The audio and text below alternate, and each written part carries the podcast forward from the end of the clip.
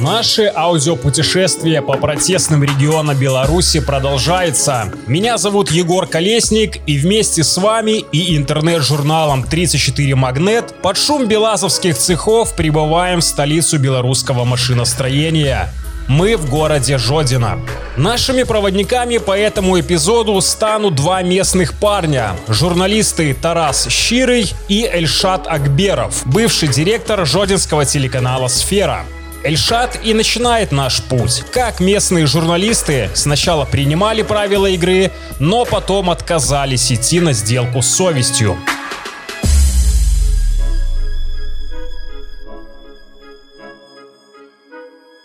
Я работал на телеканале, городской телеканал «Сфера», был директором, главным редактором. То есть был такой человек-оркестр, который занимался и договорами, и коллективом, и съемками, и монтажом, и всем-всем, чем только можно. Вот именно все, что связано было вот с видеосъемкой и с телеканалом. Вот этим я занимался. Меня в городе как бы уже много кто знал, со всеми были какие-то контакты. Ну, не было, наверное, такого учреждения, в которое как бы я не заходил с камерой, как говорится, где бы я не снимал. Эльшат, а расскажи, пожалуйста, Пожалуйста, «Сфера» — это государственный телеканал, либо он в какие-то частные сети входил? Да, вообще изначально его создавали, получается, это частники. Ну, все-таки ты не сможешь открыть полностью частный телеканал у нас в Беларуси, поэтому как бы э, начинания частные, и сорок пять процентов это вот у этих кабельных сетей, и пятьдесят пять процентов это государственная газета «Жодинские новины», то есть как бы формально. Но на самом деле, как бы вот эти пятьдесят пять процентов, они принадлежали горисполкому. Понимаешь, да, как это все работает? Ты сказал, что не было тех мест, куда ты в Жодино не заходил с камерой. Расскажи, пожалуйста, ага. какой был формат телеканала при тебе, и говорили ли вы ага. на какие-то такие острые темы, и, возможно, власти ага. местные ставили вам какие-то палки в колеса, дабы все это не освещалось? О, вот сейчас будет, наверное, самое интересное. Значит, вообще, то есть, чем, чем занимался телеканал? Мы вещались в наверное, чуть ли не одни из первых в Беларуси Full эйч ди. Э, у нас был формат такой. Мы, мы снимали новости, это самое основное, то есть новости города, какие-то еще дополнительные передачи и зарабатывали на рекламах, на какой-то вот такой именно коммерческой съемке. По поводу, конечно, нам, мы сделали, допустим, я вспоминаю как-то сюжет про новострой, в котором уже начали провисать потолки. К нам обратилась женщина и сказала, вот смотрите, мы только недавно заселились в новый дом, а в нем реально провисают потолки. И мы сделали про это сюжет, вызвали там работников строительства, ЖКХ. Никто там, они стояли там с опущенными головами, не знали, что сказать. И вот за этот сюжет нам тогда, помню, прилетело, что ну как бы, как, что вы такое показываете, нельзя такое показывать по телеканалу. Это меня вызвали в исполком и, скажем так, отчитали. Плюс э, наша такая, скажем, борьба началась еще, вот еще в прошлом году, когда были вот эти репетиции э, главных выборов, вот эти парламентские выборы. Э, сделали всего лишь пост ВКонтакте о том, что у нас к одному из избирательных участков невозможно подъехать, потому что там просто дор... ну, практически нету дороги. За это мне в одиннадцать часов, ну, уже вечера, ночи, позвонили из исполкома и сказали срочно убрать этот пост, а то один из начальников лишится своей должности. Я сказал, в смысле, что это, ну, это шутка, что ли, такая? Мне сказали, что нет. Ну, я решил проверить, шутка или нет, и не удалил на всякий случай пост. А, утром я еще не успел прийти к раб... на работу, меня вызвали в исполком, со мной разговаривал тогда еще первый заместитель председателя, который обычно у нас читает все стихотворения, такой весь из себя культурный человек, но первые две фразы были просто, как в том анекдоте, если пропустить маты, то молча сидеть посидели, ничего не говорил практически. Я услышал столько матов от него, что просто обалдел. В общем, он указывал на то, что надо этот пост прям срочно удалить, и что я себе, мол, позволяю, так, так, такие посты делать нельзя. Я говорю, ну я же ничего не выдумал, фотография реальная, реальная, место реальное, я не, ничего там не нафотошопил, поэтому как бы убирать ничего не собираюсь. Я пошел на принцип и этот пост не удалил. Как оказалось, что прилетело ему из областного исполкома. В общем, он лишился своей должности. Как бы это был такой у нас первая стычка, в которой, скажем так, я вышел победителем. То есть, как бы нам, конечно, как телеканалу запрещали делать, показывать то, что есть на самом деле, какие-то вот такие остро-социальные, скажем так, вопросы. Мы их как-то обходили стороной. У Жодине політичне життя, яно, на мой погляд, було завжди, але просто у таким доволі, я б сказав би, латентному вигляді завжди були ті, хто представляв різностайні партії. У девяностых у Жодіна приїжджав Зянон Пазняк, тут хапало представників там БНФ, Грамады, У Жодине пасля там таксама былі рабяты, які ўваходзілі ў Малады фронт. Вось, але апошнія, не ведаю, дзесяцігоддзі, напэўна, это все было ў такім ціхім стане. Вось, асабліва нейкай актыўнасці заўважнай не было. Мне падаецца, многія гаражане, які былі даволі палітычнымі, яны нават і не адчувалі тое, што ў горадзе дзесьці ёсць людзі апазіцыйна настроеныя, там, напрыклад, да ўлады. Але все э, зразумела змяніла лета две тысячи двадцатого года. А найперш э, я сказаў, што пра такі даволі пратэсны настрой зацвердзіла вось э, гэты збор подпісаў за незалежных кандыдатаў. Калі ў горадзе збіралі подпісы за Бабарыку і за Тихановскую, выстроіліся і рэальныя велізарныя чэргі людзей. Это было, выглядала даволі реально уражваючы, таму што ніколі падобнага раней не бачылі. Ну, реально стаяла вялізная чарга. Вось, каб ты разумеў, як на футбольны матч, напэўна, зборнай Беларусі у Мінску каля стадыёна Дынама. Вось такая чарга выстроілася, і людзі просто глядзелі на гэта, думалі, вау, што тут адбываецца. Уражвае. Да, і так, і так працяглося і пасля, бо пікеты па збору подпісаў, яны былі неаднаразовымі, людзей хапала тых, хто прыходзіў падпісацца за альтэрнатыўных кандыдатаў. З'явілася такое адчуванне, што рэальна жыхары горада пачынаюць цікавіцца палітыкай менавіта адкрыта. Калі ты бачыш вось іх, вось гэты, так бы мовіць, ведаеш, такі жэст, менавіта, і ён открытый, непрыхаваны, калі нехта дзесьці сядзіць у бары сябрам, выпівае піва і абмяркова нешта. А вось людзі пачалі выходзіць і не баяцца пакідаць подпісы. Але зразумела, былі тыя, хто і баяўся, гэта таксама проста прыйсці паставіць подпіс. Яны баяліся, але я пачаў заўважаць вельмі шмат людзей, якія рэальна пачалі прамаўляць такім вось чынам сваю палітычную нейкую волю. Ты гаворыш, што людзі пачалі не баяцца гэтай палітычнай актыўнасці, выказваць свае меркаванне, адкрыта угу. ставіць подпісы. Гэта так заўсёды было, і чаму менавіта ў гэтым годзе людзі пачалі не дзесьці там у на кухнях, як гавораць, хапацца і адкрыта выказваць свае меркаванне? Мне падаецца, што на эту грамадскую актыўнасць людзей паўплывала некалькі фактараў. Ну, па-першае, это зразумела коронавірус. Все ведаюць, як паставілася ўлады краіны ў першы час, вось у першыя месяцы пандэміі да гэтай хваробы. Ведаеш, што ў Жодзіне было адчуванне, што проста хваробы няма. Люди ходили без масок, люди э, ніяк себе не оборонялі, ездили в маршрутках многие без масок. Але гэта адбывалася чаму? Таму, што людзей не было інфармацыі. Не было інфармацыі, што ў Жодзіне людзі таксама паміраюць ад коронавіруса. Статыстыка, як паўсюдна, так у Жодзіне замоўчвалася. Людзі гэтага нават не ведалі. Але калі людзі пачалі сутыкацца з гэтай праблемай, менавіта у сваім нейкім там сямейным жыцці, іх гэта пачало неяк узрушваць, яны пачалі не пагаджацца з тым, што адбываецца. Ну і зразумела таксама тыя гісторыі пра а дзе гэты коронавірус, вы яго бачыце, я яго не бачу, альбо як я лічыцца некі, некія гэтыя парады народнага кшталту, незразумелая адсутнасць нейкіх лакдаўнаў, як это было ў другіх краінах. Таксама гэта паўплывала. Ну і плюс няпростае ўсё ж такі жыццё і таксама вось стаўленне да альтэрнатыўных кандыдатаў, якія апынуліся за кратамі. Таксама гэта вельмі паўплывала. Людзі проста вырашылі, што хопіць, яны не хочуць так жыць, яны хочуць выказваць сваю волю, яны хочуць, каб іх паважалі. Гэта вельмі цікава, таму што у некаторых іншых наших выпусках нашы героі таксама гаворылі, што вось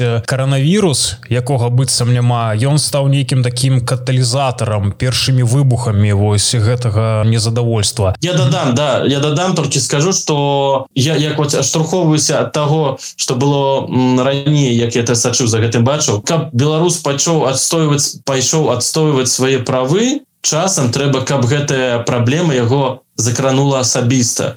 І вось коронавірус менавіта стаў той праблемай, які таксама закранула многіх беларусаў асабіста. Разумееш, гэта беда, якая прыйшла у сем'і многіх беларусаў. І яны адчулі, як да гэтага ставіцца, зразумелі, не, што мы не хочам, як, каб так адбывалася. А далей пайшла палітыка. Эльшат, а расскажи, пожалуйста, о работе телеканала и твоей личной во время предвыборной кампании девятого августа mm. и после девятого августа в Жодино.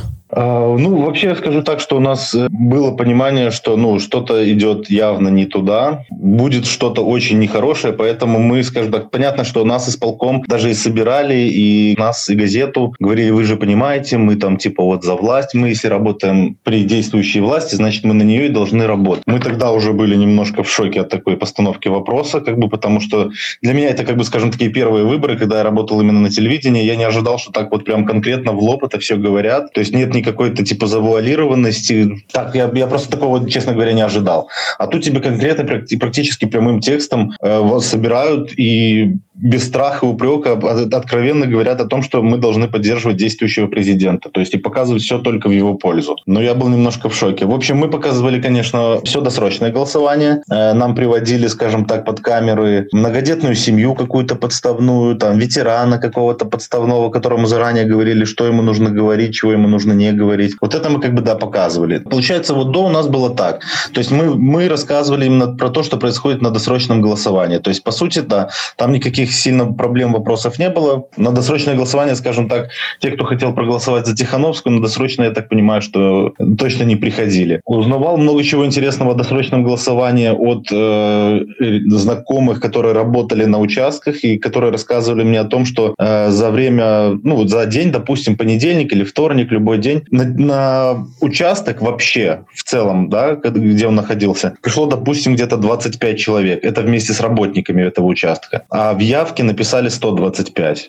То есть уже стало все ясно, все стало ну, на свои места, что вот как, как делается эта фальсификация на досрочных голосованиях. Я об этом слышал, но когда это, об этом ну, убеждаешься уже сам, то как бы все вопросы снимаются автоматически. Конечно, вельми здивило ставление у Жодине падчас выборов да неких незалежных назіральнікаў, асабліва вось у маёй роднай шостой школе, калі хлопца, ну, яго просто выкинули не з самога будынка, не з прыступак, а прымусілі яго сядзець за межамі, за, пло, за школьным плотам. Вось уяўляеш сабе, вось школа, вялікая тэрыторыя, яна агароджаная плотам, і вось яго пасадзілі наогул за гэтым плотам. І ён прынёс з сабою такі зэдлік, ну, як звычайна, ведаеш, мужыкі ездзяць вудзіць рыбу, і вось ён такі, на такім зэдліку сядзеў у дзень выбараў, і там нешта ставіў свае птушачкі, каб азначаць тых, хто прыходзіць галасаваць. Да, это, это абсурдно, да, это, это, это выглядало довольно абсурдно, потому что что перашкаджало гэтага хлопца, например, просто посадить на першым паверсе у школы, калі он никого не заминал, калі он реально поводил себе довольно интеллигентно, але его, до его поставились, конечно. И, конечно, было неприятно, что это здарылось менавіта у моей школе. Вось. Я памятаю, што прайшоў пэўны час і на жодзінскіх школах на плотах таксама пачалі з'яўляцца разнастайныя штужачкі, дыпломы, граматы. Людзі пачалі такім чынам паказваць, што мы не хочам, каб нешта нас звязвала з гэтымі школамі, дзе праходзілі выбары. девятого числа я, это был выходной как бы день, я проголосовал, послушал мнение своих друзей и знакомых, которые тоже там работали на участках. Ну и, в принципе, я думал, что будет в этот день, скажем так, тишина, а именно десятого числа, понедельник, когда будут результаты, тогда уже будет какое-то движение, скажем так. Я обалдел от того, что девятого числа у нас вышло столько людей просто к исполкому, я тоже подходил, я просто, мне, ну, у нас даже на какой-то такой крупный праздник, наверное, не собирается столько людей в городе, как было в тот вечер. Все шли, скандировали, там, и милиция с народом, и так далее, и тому подобное. В общем, и самое интересное, что и провокаций никаких не было. То есть люди подошли к исполкому, потребовали честных выборов.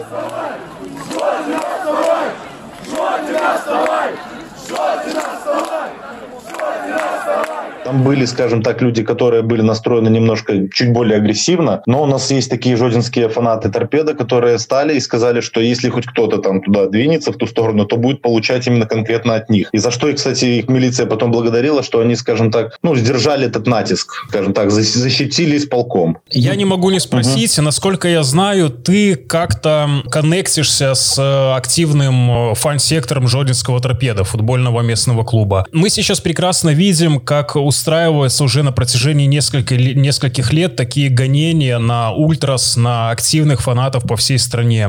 Сейчас свежих каких-то новостей, это вот ребята из Пинска. Ты можешь рассказать, как вообще реагируют ребята вот из этой фанатской среды на вот эту всю на них охоту? Учитывая, что ты рассказал вот эту историю, когда сами сотрудники благодарили ребят за вот этот их оборону горисполкома в ночь с девятого на десятое августа. Да, то, что идет охота на фанатов, это стало уже понятно давным-давно. Вот, скажем так, наверное, это связано как раз-таки с украинским Майданом, когда это все пошло, потому что там э, футбольные фанаты, скажем так, были основной такой движущей силой всего этого движения. Надо понимать, что у нас все-таки футбольный вот этот фанатизм, он не развит настолько даже, как на Украине, хотя я не считаю, что на Украине он на, намного, ну, очень сильно развит. Но что, что сказать, если у нас, допустим, фанатский сектор составляет там, ну, сто человек.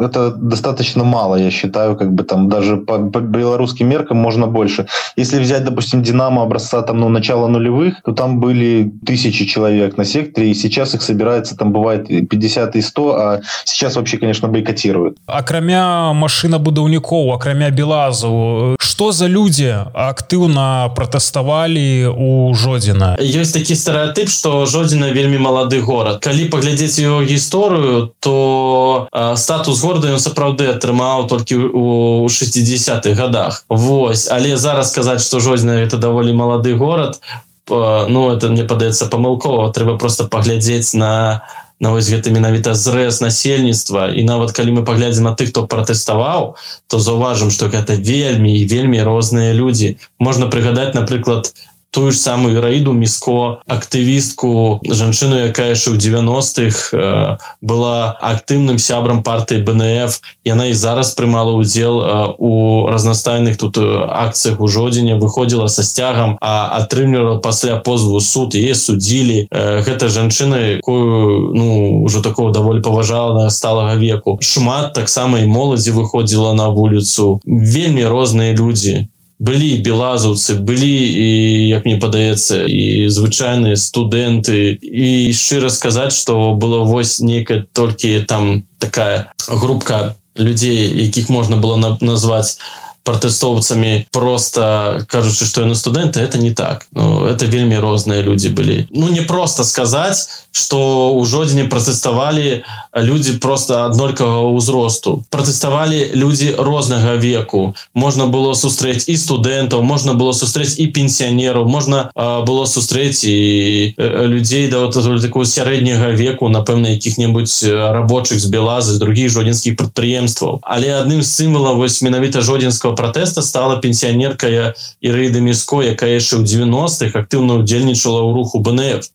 Жанчына, якая не боялась выходить на площу до гандлёвого комплекса Грын разом с бело-червоным-белым стягом. А пасля ее за это судили, але не глядзячы на гэта, яна, ну, знайшла реально великую повагу сярод звычайных жодзінцаў, якія з ёю віталіся, выказывали некую свою удзячнасць, что человек, ну, не молоды, але разом з усімі выходзіць, контактуе, размаўляе, вось выказвае такім чынам сваю пазіцыю. Многія нават э, пачалі называць мясцовай багінскай, правда, не ведаю, як яна сама да гэта ставіцца, але вось яна ў пэўным сэнсе рэальна стала вось такой вельмі вядомай асобай у Жодзіне, якая, ну, напэўна, нават стала для кагосьці прыкладам такой патрыятызма, такой беларушчыны. Ой, я лечу, что мне, может, далеко до Багинска. Багинска такая молодчина, ее ножки хорошие, и она так в добром физичном стане. А у меня вся проблема, что двигаться я не могу, идти с колонны до конца, там только трошки могу пройти. Конечно, Багинска вельми, вельми молодчина, это вельми мощная духом. Выбарчы дзень у Жодзіне скончыўся тым, што людзі масава пайшлі да будынка мясцовага гарвыканкама, яны хацелі пачуць вынікі выбараў. Была такая вялікая людская плынь, якую ніхто не стрымліваў. Але пры гэтым я хачу сказаць, што людзі не паводзіліся сабе па-свінску, па-хамску, яны нічога не штурхалі, не білі, не ўлазілі ў ніякія бойкі. Прыйшлі да гэтага гарвыканкама, пакрычалі, пакрычалі і разышліся па дамах. І затрымання ў гэты момант не было. але вось калі ўжо пачалі вяртацца дадому, яшчэ ўжо пасля прыехалі аднекуль сілавікі, вось і пачаліся першыя вось затрыманні тады ў Жодзіне. Так, ну в общем-то так, девятое число у нас там закончилось, все, все спокойно разошлись, вроде бы никого так и не избивали, милиция как-то так сопровождала большего, ну я не помню, по крайней мере, никаких таких задержаний при мне не было. десятого числа я уехал на съемку в Минск и мог только догадываться, что происходит, плюс отключили интернет, поэтому я даже вот понятия не имел практически, что происходит. Приехали, на следующий день тоже вот начали уже себе устанавливать ви пи эн и смотреть, что происходило. Потом я посмотрел все вот эти прямые эфиры, которые были, там штаб Навального, то, что снимал, там, ну, Тутба, онлайнер, понятное дело, вот эти все ролики. Я посмотрел, как это было вот на самом деле, и все, ну, вот я понял, что все, дальше, то есть мы именно телеканалом не будем ни в каком случае вот поддерживать то, что сейчас там происходит, потому что нам уже пришла как раз вторник, у нас был там день, должен был быть день выпуска новостей, и нам присылают новости, ну, то есть как нужно показать, что новости прошли, что выборы прошли отлично, что вот там приходили, голосовали дети и так далее и тому подобное, цветы, песни, вот это вот все. Но я сказал, что нет, такого выпуска у нас точно не будет, я его просто забраковал, сказал, ну, сослался на то, что у нас нет интернета, поэтому мы не можем это типа выложить вообще на телеканал. В среду я просто уже накачал всех роликов, которые только возможны были, вот эти с прямыми эфирами, с избиениями людей, с насилием вот этим, которое происходило, с тем, как закидывали гранатами. И просто все это начал ставить в эфир. Просто вот все подряд. Я, скажем так, пиратил вот, это, вот эти несколько дней, весь этот контент и Варламова, и Кацев, кого только было, все, все вот это вот ставил в эфир. Люди просто, у людей был такой, ну, культурный шок, как говорится. Просто я видел даже э, реакцию по Инстаграму, например, в котором люди снимали снимали телевизор, отмечали нас э, в, этой, в этих историях, как бы снимали телевизор и говорят, смотрите, это наша сфера, это нас Пожодино, настоящее телевидение, типа вот у нас показывают правду. Как бы такого отклик, отклика огромного, чтобы вот в течение дня нас отмечали в сторис и подписывались на наши каналы, чтобы в день там было по сотне человек, вот, ну, так, такого не было. Эльшат, но смотри, я как понимаю, все равно эфирную сетку вашего канала контролят, даже какие-то люди из горисполкома, когда вот ты начал ставить эти все нарезки и сюжеты, не приходили ли к себе, не говорили, что ну, не надо этой самодеятельности? Да, конечно. Позвонили из милиции. Э, замначальника милиции позвонил, сказал, Эльшат, что там у тебя идет, типа срочно убирай. Я говорю, я знаю правила, которые есть в Министерстве информации, ну, что можно ставить, а чего ставить нельзя. И там не было ни цензурных выражений, не было какой-то там, ну, короче, ничего, что подходило бы под гриф восемнадцать плюс, скажем так, там не было. Да, были вот эти сцены с насилием, ну, как бы, что было, то было, как говорится. Это из песни слов не выкинешь. Но, в принципе, на тот момент я уже шел, как сказать, до конца. Я понимал, что уже назад дороги нету. И как бы либо я это делаю, либо, либо это делаю до конца, либо не делаю вообще. Раз я уже ввязался, как говорится, в эту драку, значит, значит, надо было уже биться до конца. И я, кстати, скажу, вот за то, что показали сцены насилия, еще нас не отключали от сетки. В четверг э, у нас была вот эта забастовка Белаза, где вышли ребята на стачку, и вот это была встреча с мэром, знаменитая жодинская. Когда он вышел сначала возле, возле проходной Белаза, его словили люди, начали ему задавать вопросы и назначили ему встречу в центре города. Через час, в общем, я тоже был на той, на той встрече с мэром, скажем так. Через час буквально вот после того, как мы были на, возле Белаза, возле проходной, мне, мне звонок из исполкома, я уже как бы все, они уже поняли, что я все, скажем так, с ними уже больше не дружок. Мне звонок и говорят, скажи своим, что встреча отменяется, она будет не в восемь, а в семь, и будет не в центре города, где мы договаривались на площади, а будет в Дворце культуры. Я говорю, что мне делать, он же пообещал там, тем более у нас там были и Еврорадио, и Радио Свобода, Евроньюс, би би си к нам тогда приехала снимать. То есть, ну, он сказал это на весь мир, что он придет на эту встречу. Я говорю, как он теперь отменит? Ну, делать как бы как хотите, он сказал, что вот переносим в ДК. Никакого доверия к государству, вот, к управленцам к нашим уже не было к тому времени. Ну, что делать? Мы сидели, думали, думали, что делать. В итоге пришли к выводу, что нужно идти всем на площадь все-таки, а мне идти в ДК и приглашать его конкретно на, на площадь города. В общем, я пошел туда один в ДК. Пришел, там было человек, наверное, пять еще, которые были не, не осведомлены о том, что нужно идти на площадь, и там договаривались. В общем, я попросил у всех, у всех, чтобы задать один вопрос и отправить его на площадь. Никто не возражал. В общем, он пришел с прокурором, увидел пустой практически зал, и ну, у него такое было счастье, наверное, на лице, что, а, ну, все это понятно, все, типа, разбежались, испугались, типа, да. Я говорю, у меня к вам только один вопрос, если вы не возражаете. И задал в микрофон приблизительно следующее, что в городе не не разбито ни одной витрины, никто ничего ну, не переворачивал машины, не поджигал, никаких, никакого насилия не было, но при этом в городе избивают людей, неизвестные люди в масках. Вы молчите, как бы, на кого нам еще больше надеяться? Вы как бы ну, председатель, глава города, на вас вся надежда. Все люди сейчас собрались на площади, как бы ждут вас там. Ну, пожалуйста, приходите туда. Он понял, что, что он сделал и как, и в итоге, короче, согласился и все-таки пришел туда. Ну, то, что было дальше, уже, наверное, все знают, он ни на один вопрос и не ответил по итогу. Вы знаете, я в этом городе родился, я здесь живу, отлично, и не надо мне гарантировать безопасность. Отлично, я не боюсь ходить по улице. А, а, а мы боимся! А почему мы боимся? Тарас, не могу не спитать, наш перший эпизод подкасту был про Солигорск. Город, дзе таксама, як і ў Жодзіна, цяжкая прамысловасць. Вось гэтыя мужныя мужчыны, рабочы клас, як гаворыцца. Які быў настрой у машынабудаўнікоў? Наогул, я хочу сказаць, што э, мне здалося, што ў гэты перыяд, дзень выбараў, наступныя дні адчувалася нейкі такі ўздым. Люди открыто протестовали, люди не боялись выходить на улицы Жодина. Несмотря на то, что их затримливали, реально в Жодине хапало силовиков, которые проезжали на бусах, бегали, ловили людей, молодёнов, каля гандлёвого центра Грын.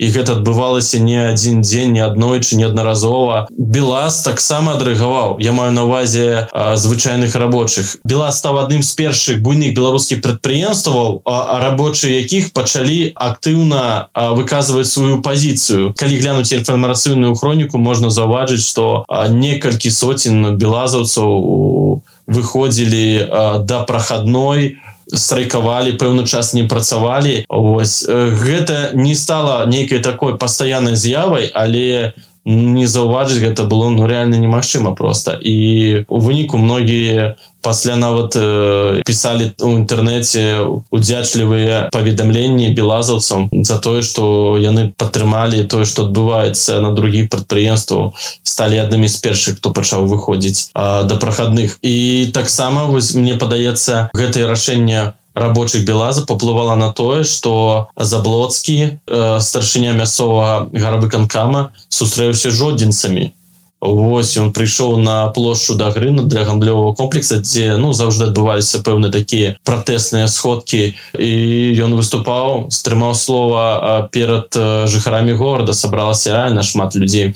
Мне подается столько, что на вот э, мясцовая команда Торпедо, не пригадая, коли в опошний раз, только приходила на их матчи за опошние вот полторы.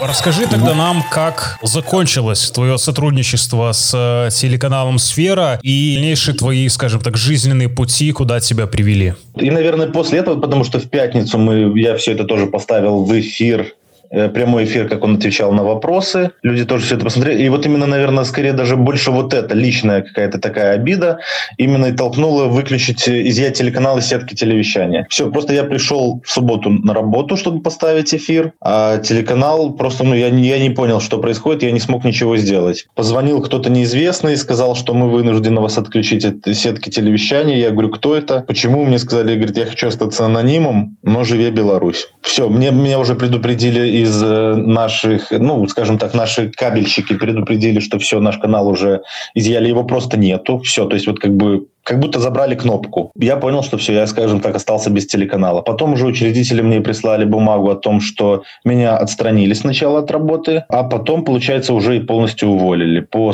нашли статью, по которой как бы можно это сделать досрочно, до, до истечения контракта.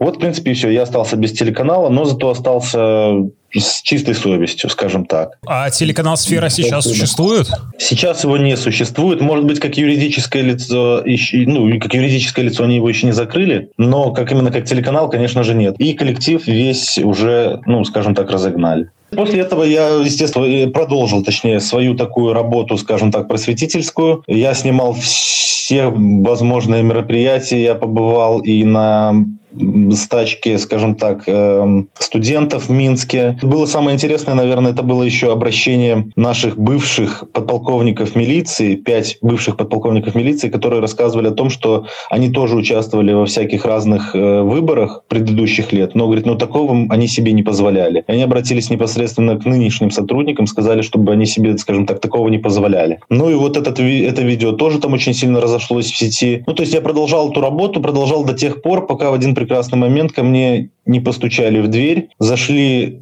Один бывший мой, ну, не одноклассник, а с параллельного класса парень, который работает в АБЭПе, ну, и с ним еще его коллеги. И сказали, что, дословно они сказали, что даже не знаем, кому ты перешел дорогу, но вот постановление. Постановление было из прокуратуры, подписанное начальником милиции, прокурором, о изъятии техники для проверки. Ну, и, в общем, в тот день у меня забрали компьютер, камеру, дрон, телефон, все, что, все, что могло как-то снимать. Меня позабирали даже там раритетную технику, такую типа там кодек, вот эти пленочные там какие-то камеры, «Зенит», который у меня лежал как музейный там экспонат.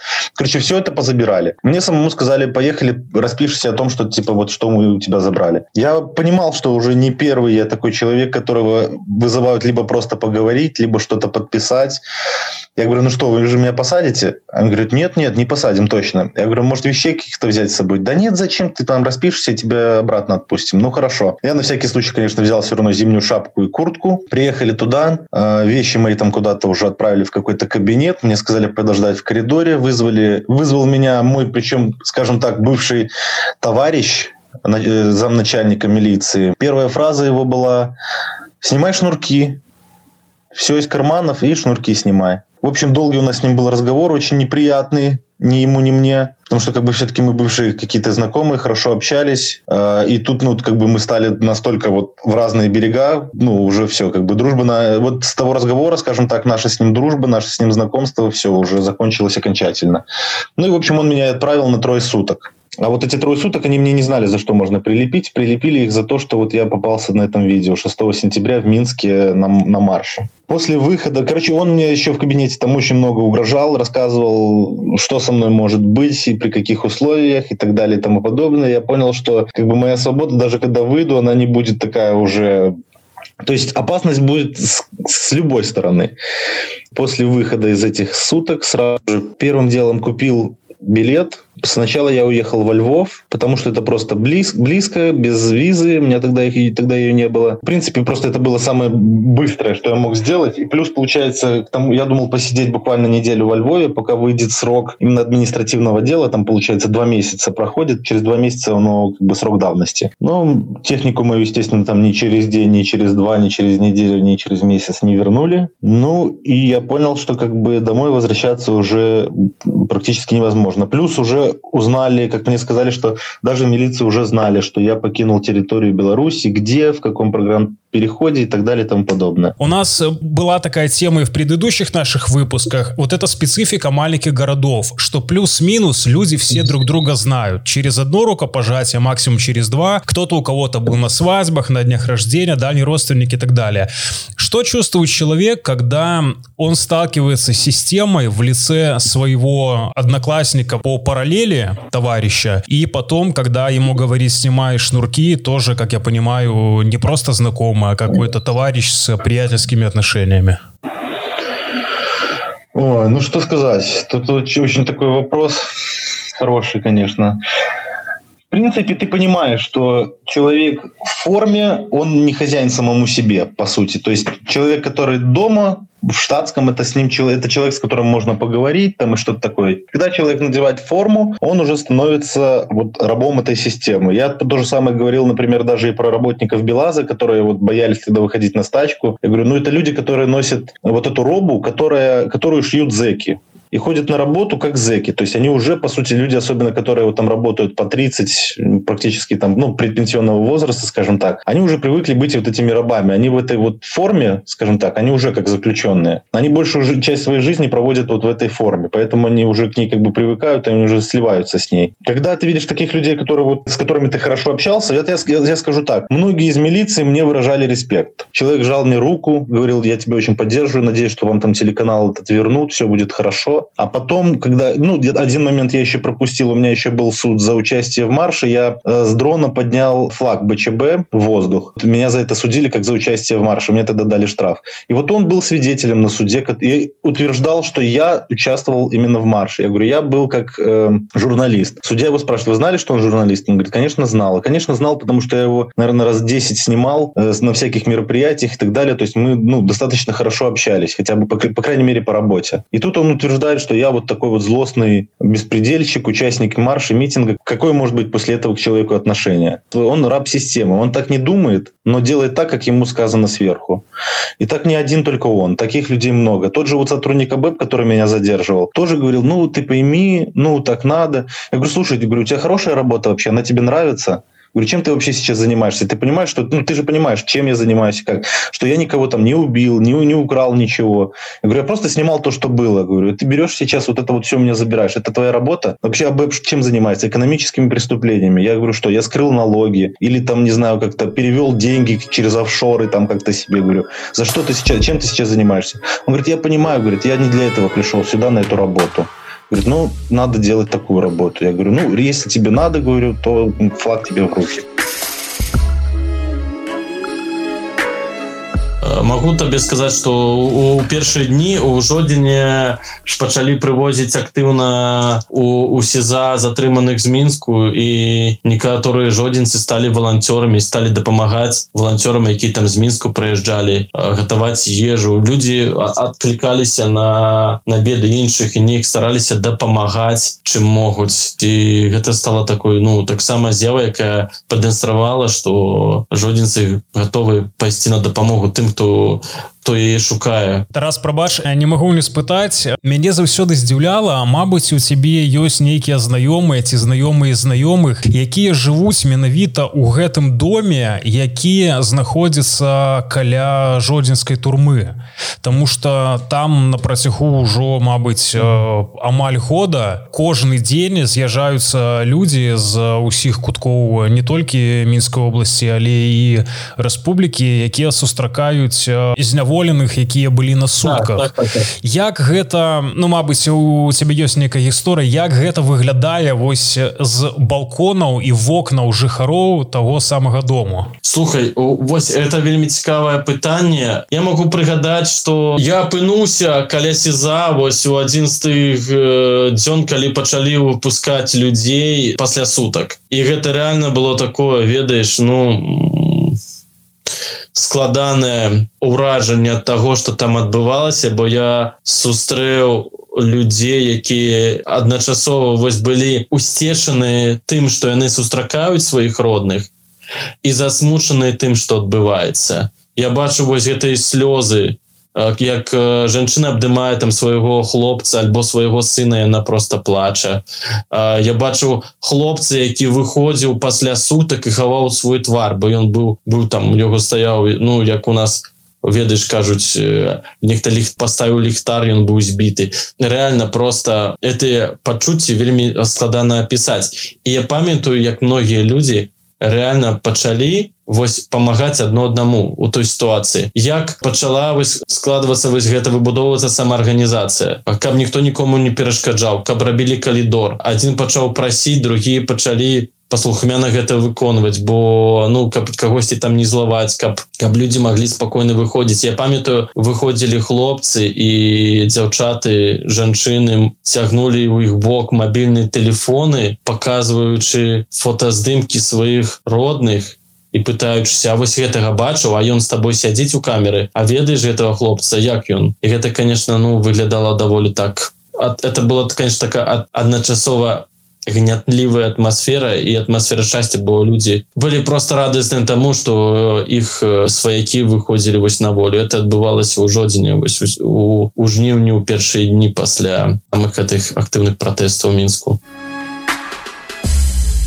І гэта, ну, таксама падкрэслівала пэўны мірны характар падзей, той, што беларускія пратэсты пачалі несці мірны менавіта такі характар, што працягнулася пасля ў гэтых шматтысячных мірных маршах у горадзе Мінску, Ось, дзе замежнікі даволі часта пасля жартавалі, што беларусы залазілі на лаўкі і нават здымалі боты, каб стаяць. А я бачыў, як проста хлопец нёс вялікі мех і прыбіраў за другімі людзьмі кубачкі ад гарбаты, фанцікі ад снікерсаў і проста нёс за сабой гэты мех, ён так валанцёраў. Вось, гэта паказчык таго, як беларусы да гэтага ўсё ставіліся.